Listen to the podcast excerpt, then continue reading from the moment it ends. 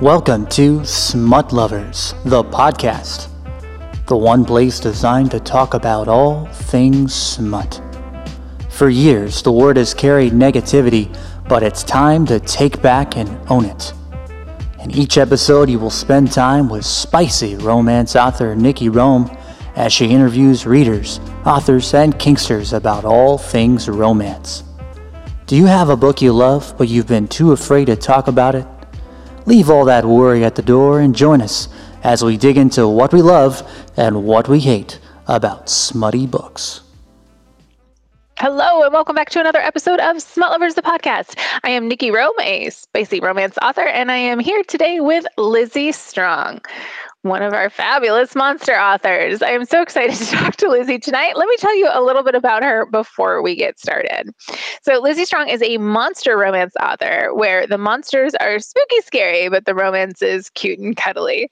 Uh, Florida swamp gremlin masquerading as a human. She's a dog mom, previous retail and restaurant manager, and a horror DM for tabletop role playing games. No idea what that is, but we're going to find out. She specializes in queer representation, specifically by Impanrep, uh, with a heavy splash of chaos. Best known for her King's Fall series, she's seven books deep and getting deeper in kink friendly, consent heavy monster smut. I love that sentence kink friendly, consent heavy monster smut. Like all words that you would never expect to go together unless you're talking in a smut lovers podcast. like, it just works. It's very on brand. I love it. I love it. Welcome, Lizzie. I'm so happy to have you tonight. I'm so excited. I know. This is fun. I think, and I have to think back. I, you might be, I have other monster I almost called you a monster fucker because that's what I love calling all my monster romance the authors. hashtag that everyone uses. So I, that's why I it sticks will in my answer head. I know I have other monster authors on the schedule. I can't remember if we've recorded any or if any have published yet. So this is exciting. This is exciting to have you. So let's um let's just jump right in. Let's talk about all the things. So I'm going to start with why monsters? Like where did it come from? How did we get there? Have we read it? Do we love it? I mean, monster fucking has become kind of new ish. I mean, it's been there, but I think it really has hit mainstream over the last couple years. So is it always something you've had a passion for or something you kind of stumbled upon? Hashtag thanks, Katee Roberts, for bringing it to the mainstream. Okay. Perfect. Love it. We will blame um, Katee for that and thank her. but uh, so what happened is uh, my actual villain origin story is that I started writing horror first. Um, and I was writing paranormal monster horror but the problem is, is that I, since the dawn of my beginning, was writing romance fan fiction.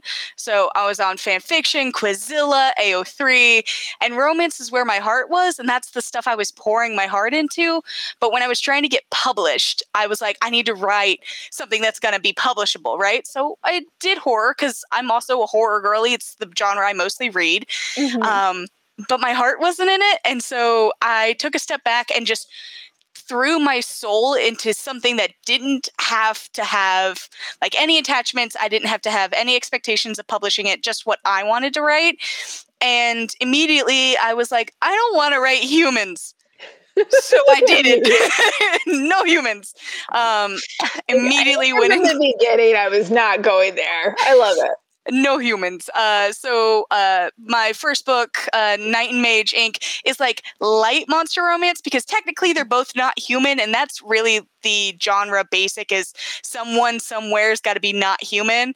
Mm-hmm. And uh, Xena's a Goliath, uh, so she's like think orc but steel colored uh, with stripy tattoos. If you've ever seen Critical Role, she looks like Grog, but um, with blonde hair. And then uh, Odette is a Fae, so pointy ears. She doesn't have wings, but her mom does, and she blasts fire out of her palms.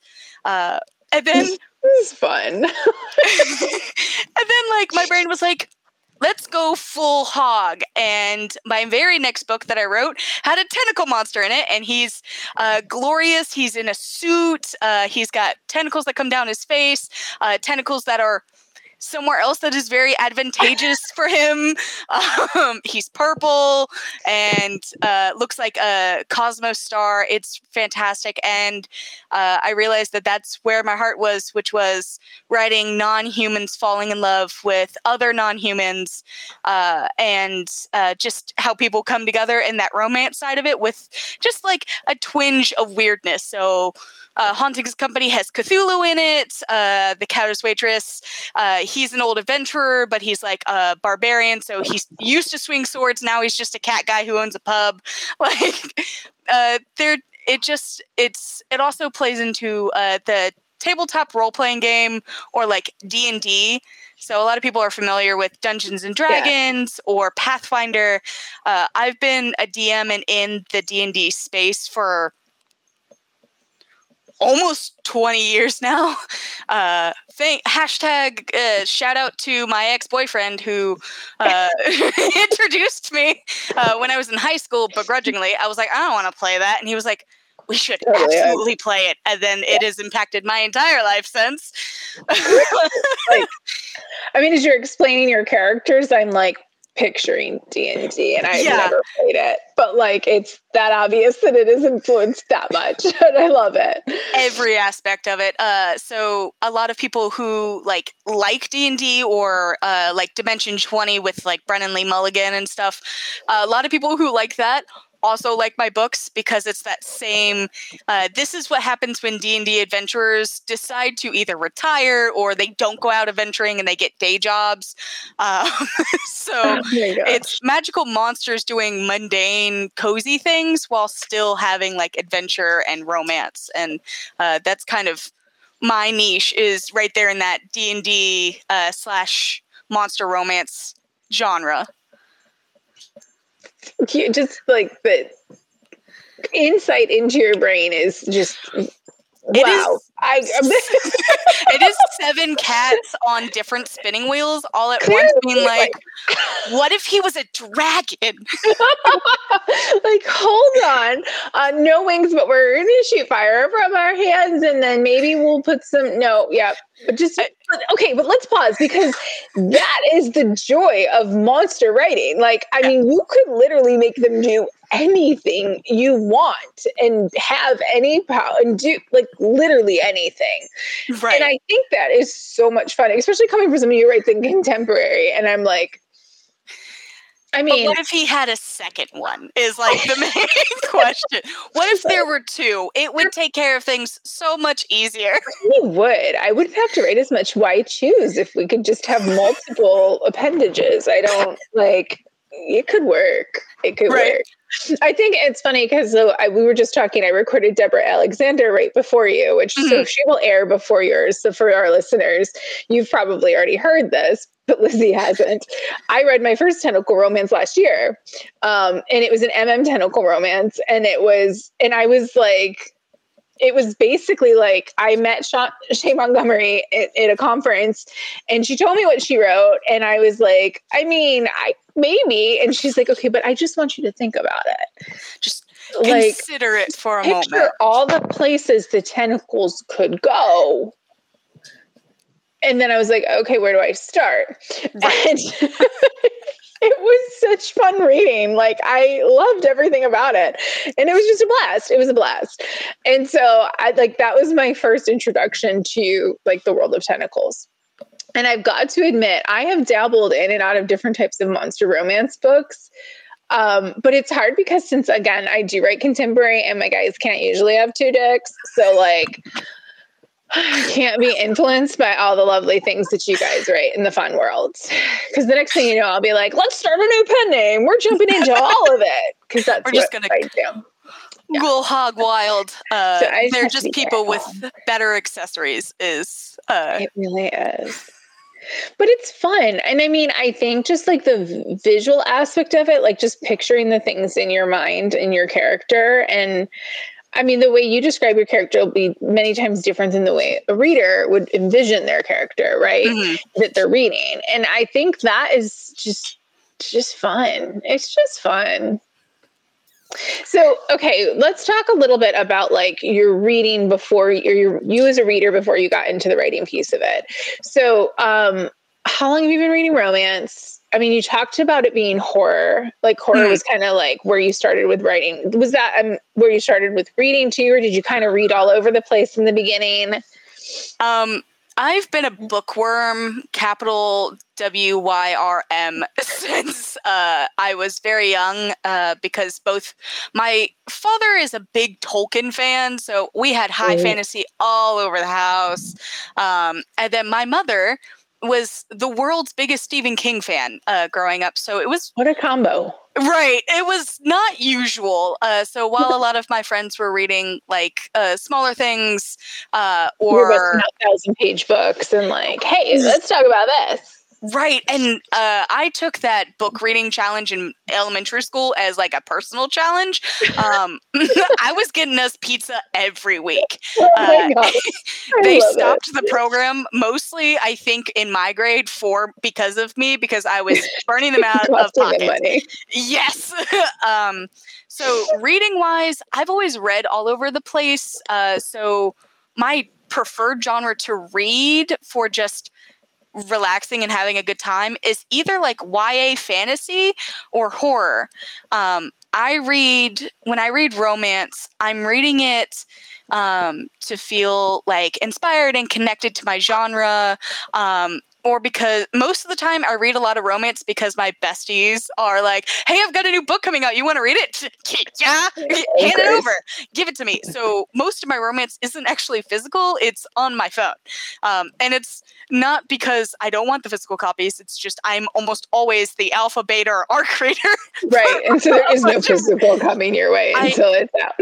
I will flood my house with books if I have every romance book that I've read in the last few years from other uh, romance authors, and there would be no room to walk in this house. Yeah, you're Um. So, and I think that really, like, when I'm writing, which is about 80% of the time, uh, Right. I can't be reading romance because I don't want it to influence my brain. But when I'm editing romance, I absorb it, I just Yeah. gobble it up. Uh, and I think that's kind of my healthy space is I'll read horror or YA fantasy um, just because it's fun to just explore and a lot of YA fantasy has just mind-boggling plots and political intrigue or magic uh, and so many different stories and horror is romance backwards it's what happens when there's not a happily ever after but it's actually a criminal minds episode so Romance backwards. I've never heard of that, but I love it. Well, You, you uh, should there's the uh, there's the joke that uh, Fifty Shades of Grey is a Criminal Minds episode if he were poor. Uh, yes. Yeah, I've heard that one before. Also, very true. very true. Uh, so it it's kind of one of those things where like horror and romance because they go so well together. Because unlike with high fantasy or adventure or like Tom Clancy novels, you have to have great characters because if you don't care about the characters, the book goes flat. Yeah. There's Yeah. no book. Uh, even with paranormal horror where there's a ghost in it, if I don't care about the main character surviving to the end, it's not a good book. I don't want to read Yeah. it. Mhm. No, I get it. I have like recently, I would say probably over the last six months, maybe a year, struggled with um, books that are marketed as dark romance that are Mhm. really horror romances. Because, I mean, they have the elements, right? The redemption arc and all of that that is there but like it's almost seems like a competition lately as to how dark we can get dark romance and i you know it's funny because you you pick up things and i read all the content warnings and everything and i'm like oh i'm fine i'm good i'm good and recently this year i found that i am not good with someone sawing an arm off and having a very descriptive represent like i was Yeah. like okay this author is fucking amazing because i cannot get this out of my head now but we're gonna put this down and walk away because I am also the type of person where if I watch anything remotely scary on TV at night, we have to go to bed with the Disney Channel on. So. I've always struggled with horror. And so people who read it are so passionate about it because there's typically uh, either suspense or mystery element to most horror books. Is that correct? Like, am I just making Yeah. a general assumption there? So the the kind of build up that horror gets that's uh, at the same as a romance is that it's a slow steady beat. So as things progress and the plot moves forward things get more intense. So like with romance usually there's more smut there's more pers- interpersonal connection uh, we get like deeper uh, meanings to stuff uh, we see more relationship. With horror uh, you feel that dread coming on and it's a steady beat off a cliff versus like the endorphins from being happy uh, so you I have to that have comparison. That makes more sense to me in my brain now. you just have to have a because really I always good felt like there's like similarities. Like the, Mhm. the two genres seem to mix well together. And I don't know if that's just like a history of things like paranormal romance and gothic romance and so forth that have been around for a really long time and have kind of people have, have always appealed to people. Um that like some of those elements you see in like mainstream regular books too. But Mhm. it is taking you down a similar path, it sounds like, at least the emotional side of it, which is cool. Um, and I guess I think one thing that I had always mistaken when it came to horror versus romance is like the amount that really goes into building the characters, right?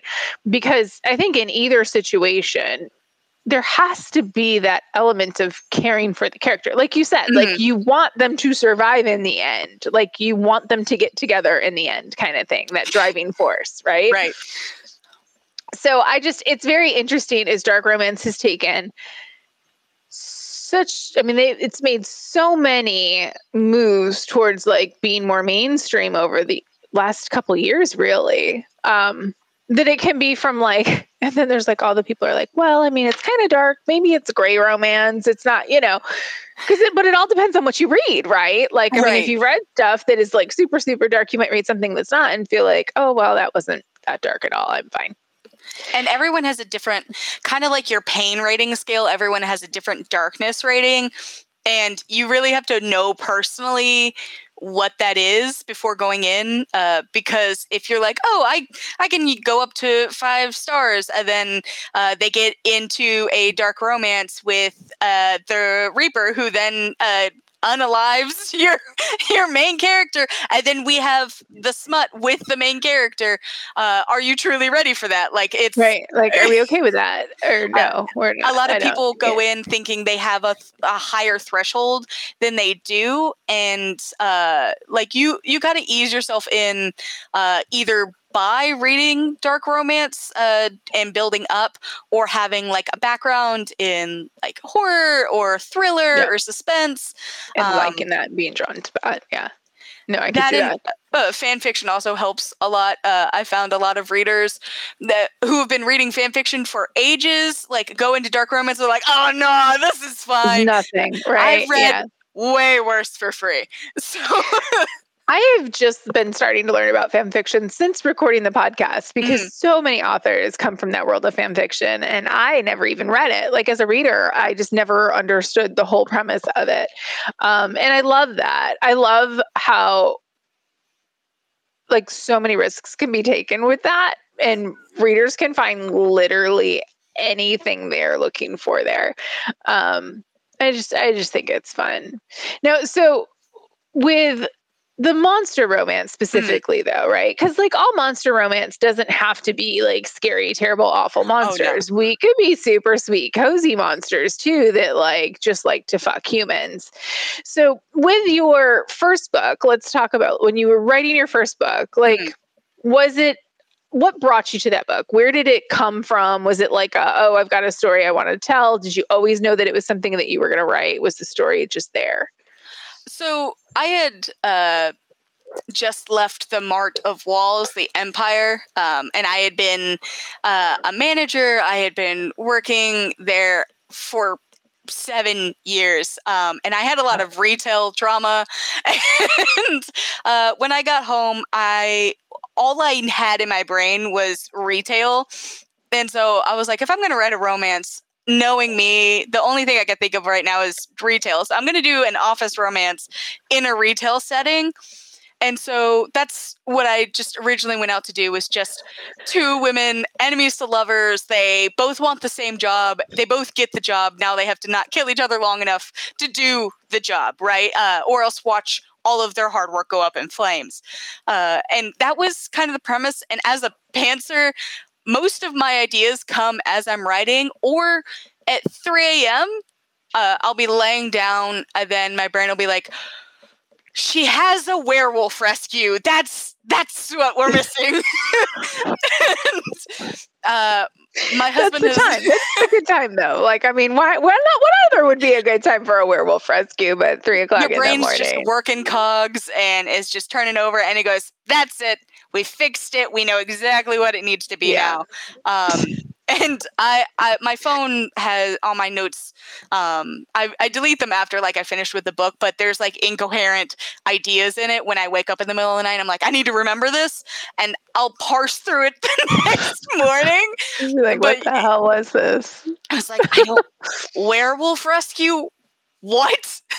Uh, but that ended up being uh, like her uh, Xena's dad runs a werewolf rescue where uh, if you're a werewolf, like say like a werebear or uh, an actual wolf werewolf, where you just become this big hulking wolf, uh, they save you and kind of keep you in uh, a great habitat. But if you're like a werewolf person who isn't hereditary, meaning you weren't born a werewolf, uh, usually they save you from the situation you're in, and then when you wake up in the morning, you get a cup of coffee and a referral card to where you can go to get that cleared up.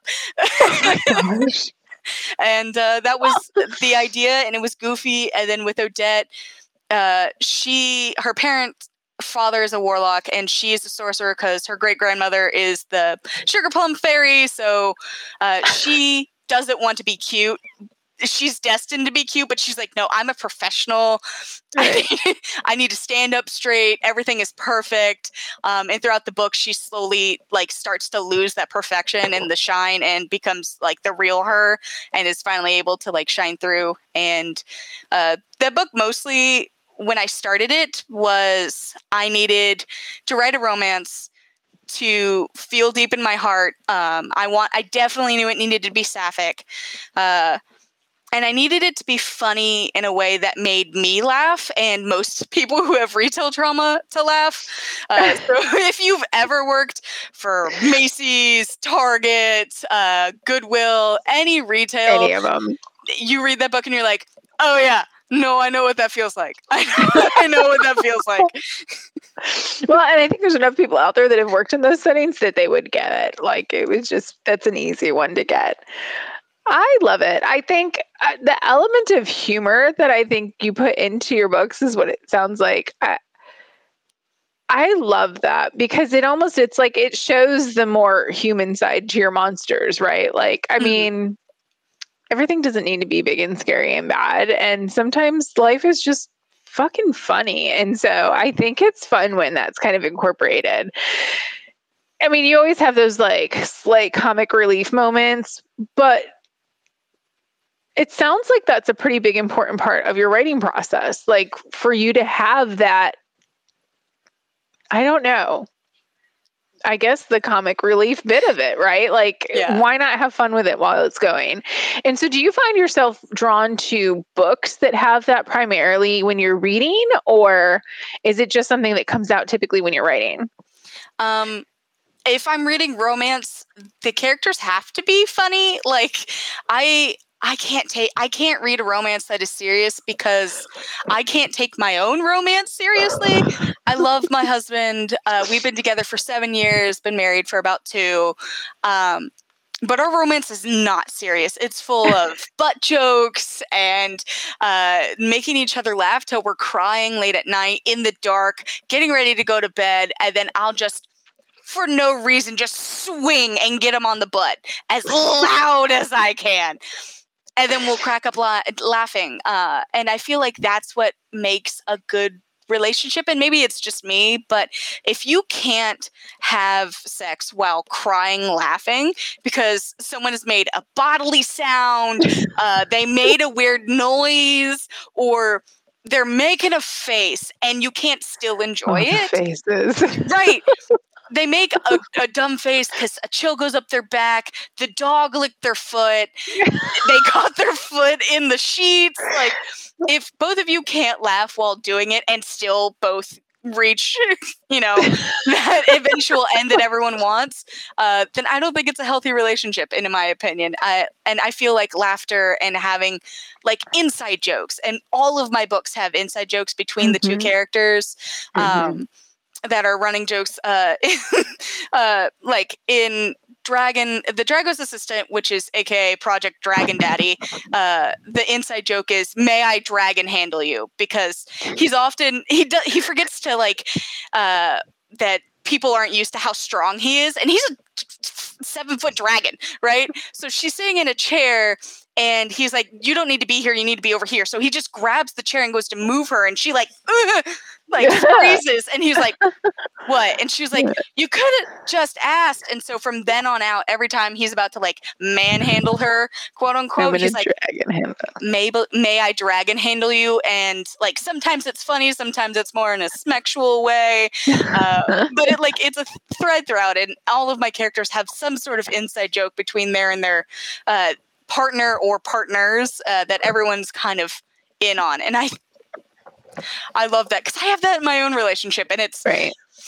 Uh, I know if I roll over and ask my husband, "Hey, have you ever thought about if dinosaurs could talk, what language they would speak in?" He loses it every time. and my husband would probably lay there and answer me and be like, Well, actually, I have thought about this before. And the next thing I know, we're into. My husband is definitely the goofy one in our relationship, uh, a hundred and ten percent. But I love that the dynamic that you're in is just constantly and. Eh, And it's incorporated in your books, right? Like, I oh, mean, yeah. that's what it's about. My nephew asked me once years ago, and he was like, Why did you marry Tio Jose? And I literally was like, Because he makes me laugh. And like, I am not typically the fun person around here. I am not the fun parent. I am not the fun person. Like, I am just a bitch half the time. And I'm like, But he makes me laugh. Like, he's funny. And so, like, you need that in your life, I think. And our characters Absolutely. need that in their lives. Like there has to be some things, like those things, those relatable pieces, I think, of mm-hmm. the real world. Like romance doesn't have to be real in my opinion like realistic romance like i can get that at home or like talking to a friend about their shit-tastic relationship right? right but like I want to live the fun of fantasy, but I also love those little like things, right? Like the little inside joke or something like that. That's like, oh, that is that's cute. Like I have that too, you know. Just gives you the warm and fuzzies inside. I don't know. Um, and so, do that stuff? I mean, you said you're a pantser. Does that stuff just kind of come naturally and kind of just unravel as you're going, or do you ever have to like give some thought to it beforehand? Um, unfortunately, my characters are chaos incarnate, so a lot of times I'll be writing and it'll just come up in the middle of writing. My brain's like, "Oh yeah, no, we're a genius. That's so fucking funny." Uh, because it in like my latest Patreon short that's about to come up, uh, they're two cat folk and their boyfriends, and they're bringing in uh, Calliope as like their third, and they're kind of in this thruple thing. And uh, can we pause? what is a cat folk? Can oh, we- uh, so if you if you're a D&D person, they're a tabaxi, but I can't use that word because it's copyrighted.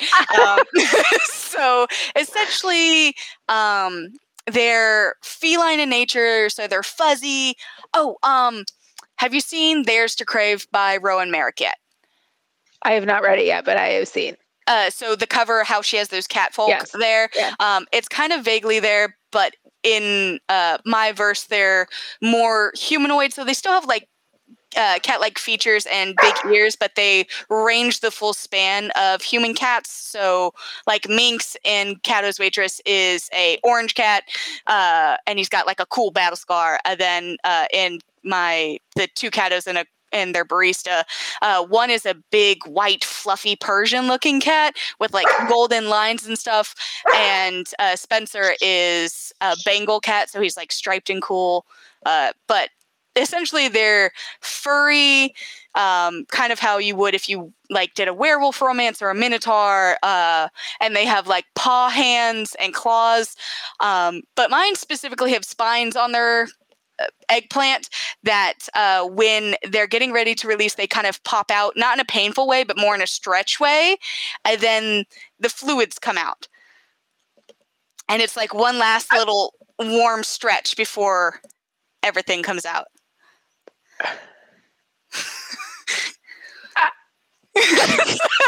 that okay, so this is the reaction I usually get. I'm frozen and thought here. How, how do you think of these things? So those came with because cats in real life have spines on up their shaft.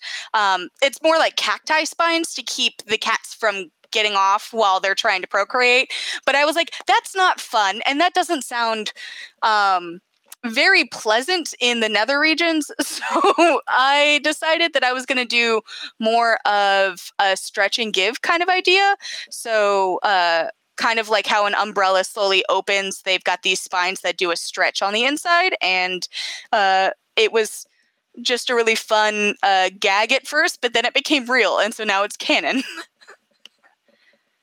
oh my god, I love it! Stretch and give. Okay.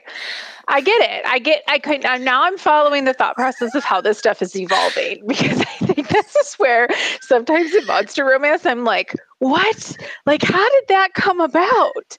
But I'm getting it now. I'm starting to understand. a lot of it is uh, if the monster would have a fun feature like that, I'd probably give it to them because uh, all of them are kooky and different. And um, like, for instance, uh, Nymph on the Rocks, Victor, his uh, he has two rounds. Uh, the first one is warm and gooey and makes you all tingly on the inside, kind of like warming lube, and it gets you like pumped for the second round. And the second round is like a, a cooling gel to cool it all off, but it also glows in the dark.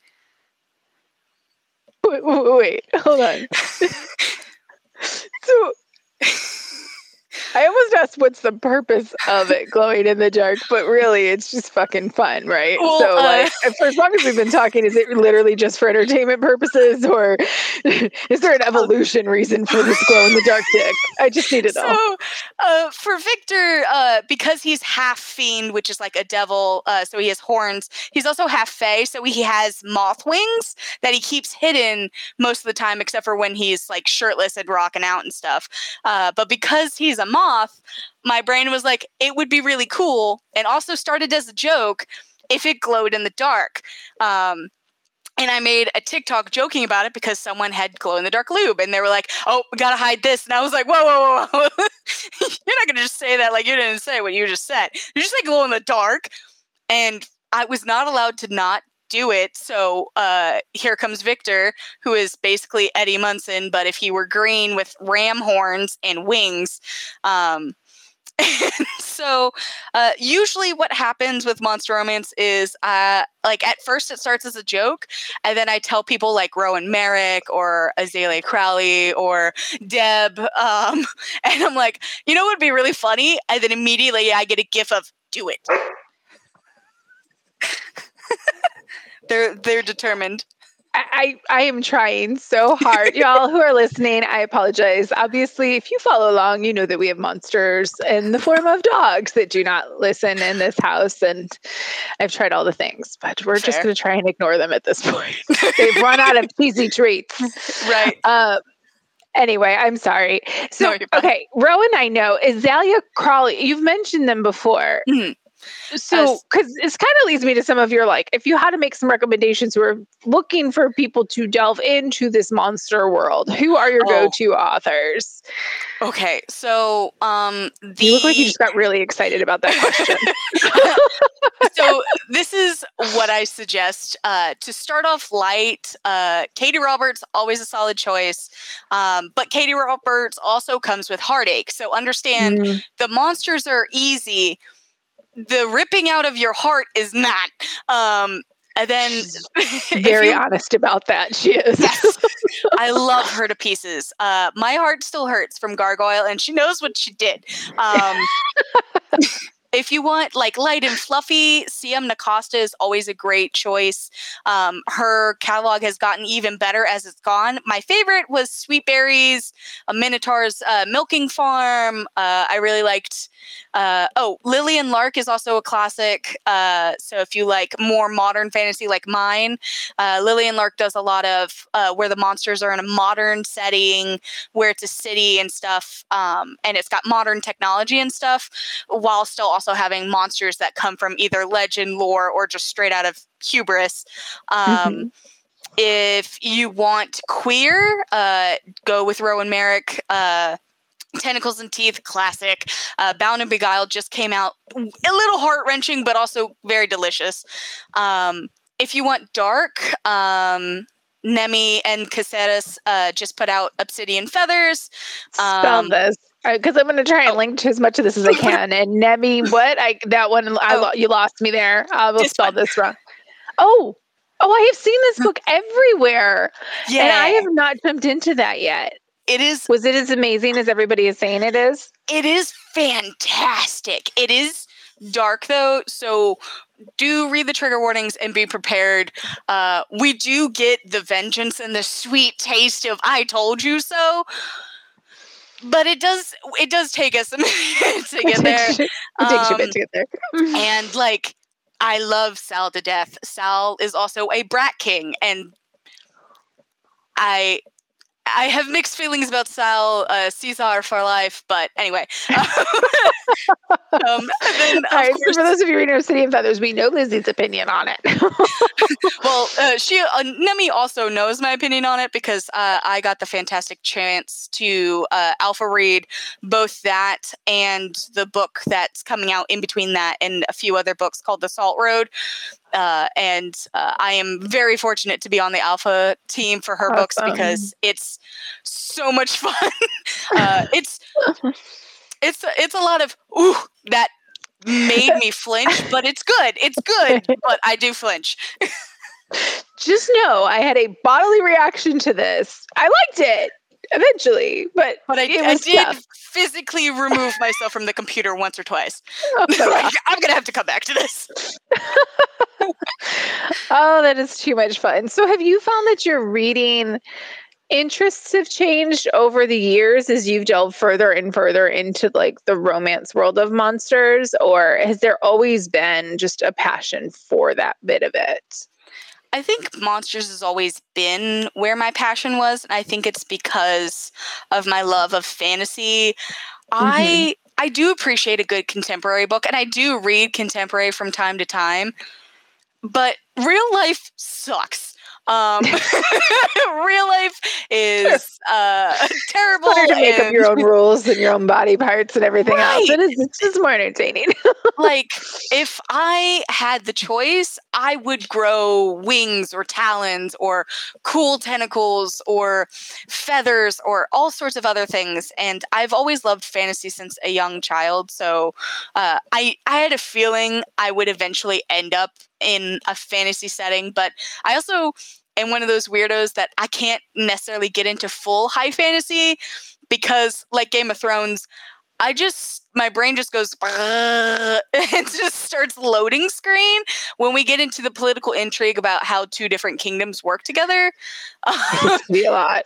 and like if you have 17 houses that I need to memorize, I'm losing it. Too and they're all getting weird nicknames. Um Yeah.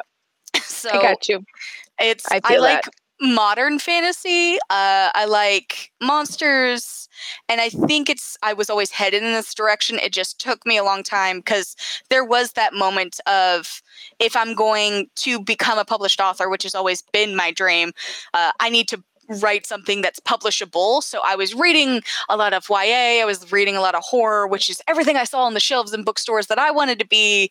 Mhm. And then I got to writing it. My brain was like, this is not happy for us. We do not enjoy being here. Um, and we will not continue to do this. And so after two failed, uh, yeah, two failed books uh, in the YA horror uh, fantasy area, my brain was like, nope, we got to go back to our roots and we know what's best for us. And it's making Yeah. two people kiss or three people.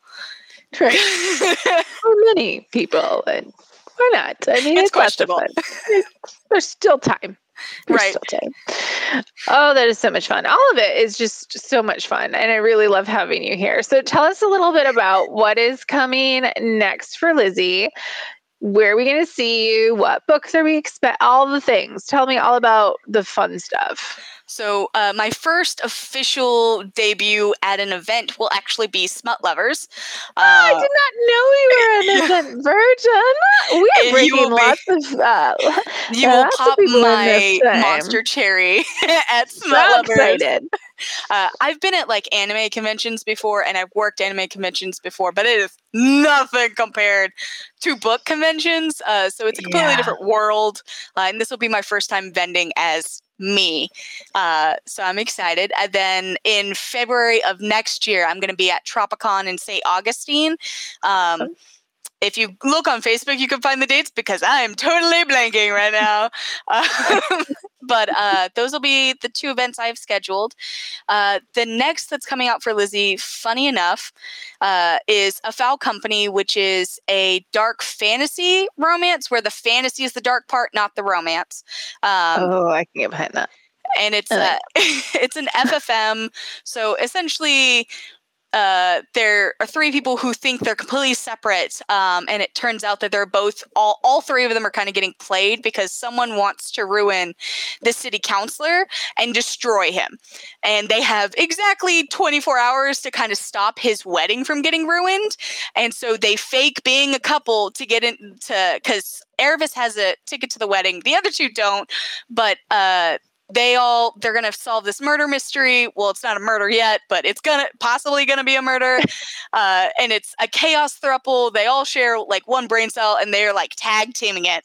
Um, it's fake dating there's only one bed it's a fantastic story it does have darker themes because it's a mystery that turns into nearly a murder mystery but not for who you think it is um, and there is people getting snatched and zombies and uh, other terrible things that make uh, the plot line itself dark, but the romance itself is still my usual cute, funny, and cuddly.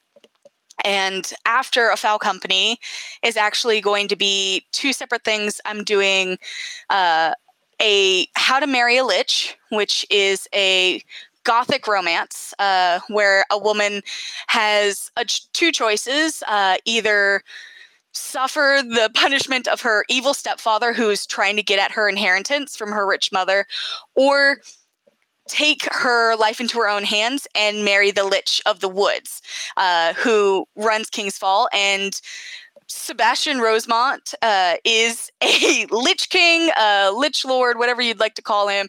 He's eccentric. Uh, think like Victor Frankenstein, but if he also looked like Kaz Brekker from Shadow and Bone. Um, but he also wears a plague mask and he's all jokes. it's really funny. Um, Wait. and- Oh my god, you're I can't I just it's I need it's to really dive fun. into this world of Lizzie Strong because my mind is like spinning. He wears a plague mask, but he makes jokes, and we're I'm like, I oh, where Oh, yeah. does it come from? Like, does it ever stop? It started as a joke, which is how you'll find most of my books start. I was Um, sitting here thinking, "Ooh, are we getting mask kink out of this?" And then the next thing Oh. I know, she's like, "No, he's we're joking. He's, he's hilarious. He's a fucking comedian. he's comedian." really hilarious. He does fuck in the mask, so there is mask kink in it. okay. There's a lot of blindfolding as well. So when he's not in the mask, usually she's blindfolded. Um, because liches Fun. are undead, so like he's really afraid of his uh, the undead look to his body. Um, and so we kind of go through the cute cuddly of, oh no, I love you for who you are and what you I don't care what you look like kind of thing. Um, and that's glorious. Uh, but uh, and after that is gonna be um the Cloak and Dagger Burlesque, which is my second major sapphic uh, big book, where we have a burlesque dancer who's the daughter of the owner. Um, they hire security because they were accidentally held up at staff point. So, uh, not like knife, but like a magic wielding staff. And so they hire more security only to find out that someone is actually casing the joint and is trying to do an actual big theft of the club. And like, great adults, they're like, we have to do the heist first and stop them before they get there. and that's the plan. it's not a great plan, but that's the plan. That's what Uh, we're going with. It is, uh, and we have uh, like brat tamer and um, oh fuck, she's hot as a trope. like there's uh, oh I'm not allowed to flirt with the owner's daughter, but then she's heavily flirting with me. So there's a lot of back and forth. And uh, the great thing is that also is my first like monster monster romance that's sapphic because uh, my one uh, partner or the one woman in it is a dragon. So she's a copper dragon. She's big, buff, um, step on me vibes. Um, and uh, it's really fun. I'm really excited for that uh, because that one, though it has like a little bit of darker themes because it's a heist and there's um, people getting hurt and stuff like that, but it's also a really just a fun romance that I thoroughly enjoyed writing the entire time. Uh, so what the future is for Lizzie Strong is you're still getting a lot of pan characters. Eh, Pretty much everyone I'm right. If they're a uh, main character, they're pansexual or bi. Um, and if uh, if the book is labeled sapphic, it they're most likely bi. Um, but uh, I do clarify if they're lesbian specific. Um, but most of the time, it's uh, bi and pan representation as a pan person. It was really important for me that everyone gets uh, visuals from MF to FFM or MMF. You know, it, we Yeah. get the variations of everything. Um, lots of chaos, lots of this was just vibes and a joke. Um, where I was like, but what if the the burlesque was getting robbed? like, what would they do? Uh, and the joke is, well, clearly the way to stop a heist is to do it first and get there before them, and thus the book happens. And now there's a book. and now there's a book. Uh, so that's uh, that's what it is. Uh, plus, I'm doing some Patreon shorts. Um, I'm working on some anthology pieces. I'm really excited about. Um, I'm heading some anthologies coming up, and uh, I've got some partnerships that are come out that are going to come out next year. I'm really excited about. Uh, so that's kind of what the future for me looks like. A little bit of everything, but a whole lot of chaos. Oh yeah, Just some funny Um, freaking shit is what it sounds like. And I love it. I do like my face hurts because I've been smiling and laughing so much, which again is not the fun person in the world. Um I don't it just says a lot. I mean, I you know, and I've said this before in the podcast, I'm not a rom-com kind of fan when it comes to romance. I have tried it a million times. But the level of humor that it sounds like is injected into your people, like, how could you not love that? Like, it's just like accidental fucking hilarity, is what it sounds like most of the time. It is, and uh, I never classify anything I like write as rom com because rom com tends to be the romance itself is funny. M- mine is romance with a lot of fucking humor in it. Right. A lot of random hilarious shit happening around them. It's just a lot of stuff like uh, in Lich Daddy, uh, there's a gardener. He's a zombie. His name is Kevin. It made me laugh so hard I snorted and cried. named Kevin in the Right. world. Like, you and know. he's goofy and he wears plaid shirt and cargo shorts and he has his garden trowel stuck in his head and it made me laugh so hard that i couldn't breathe and so i was like it's got to go in the book um, and so that's the kind of things you can expect with me is uh, it'll be really fun adventurous uh, chaos uh, queer uh, there's always going to be something funny, something funny about it. Um, but I will say, uh, I don't do like secondhand embarrassment trope, and I Mm. really don't like miscommunication trope. So they do talk everything out. It's funny because no matter what, stuff happens. I love it. I love it. Lizzie, thank you so much. We are, of course, out of time way too soon, but this was an absolute blast. I can't wait to dig into some of your books now. I am truly intrigued about like zombies named Kevin and mask Kink. Really, that, that's those are the highlights of my conversation. Brat tamer. I mean, I just, it's just fun. It's just fun. And this was awesome. So thank you so much. Uh, for those of you who listen on Patreon as well, stay tuned. We've got some little bonus added extras that we are getting ready to record for all of you that support us there. For those of you who just listen on all of our main platforms, thank you again for being here for another fun episode of Smut Lovers, the podcast. We'll see you in the next one. Thanks for listening to this week's episode of Smut Lovers, the podcast. For more content, be sure to join our Patreon for an extra kinky 15 minutes with today's guest. Also, don't forget to subscribe and visit us at smutlovers.org. Until next time, happy reading.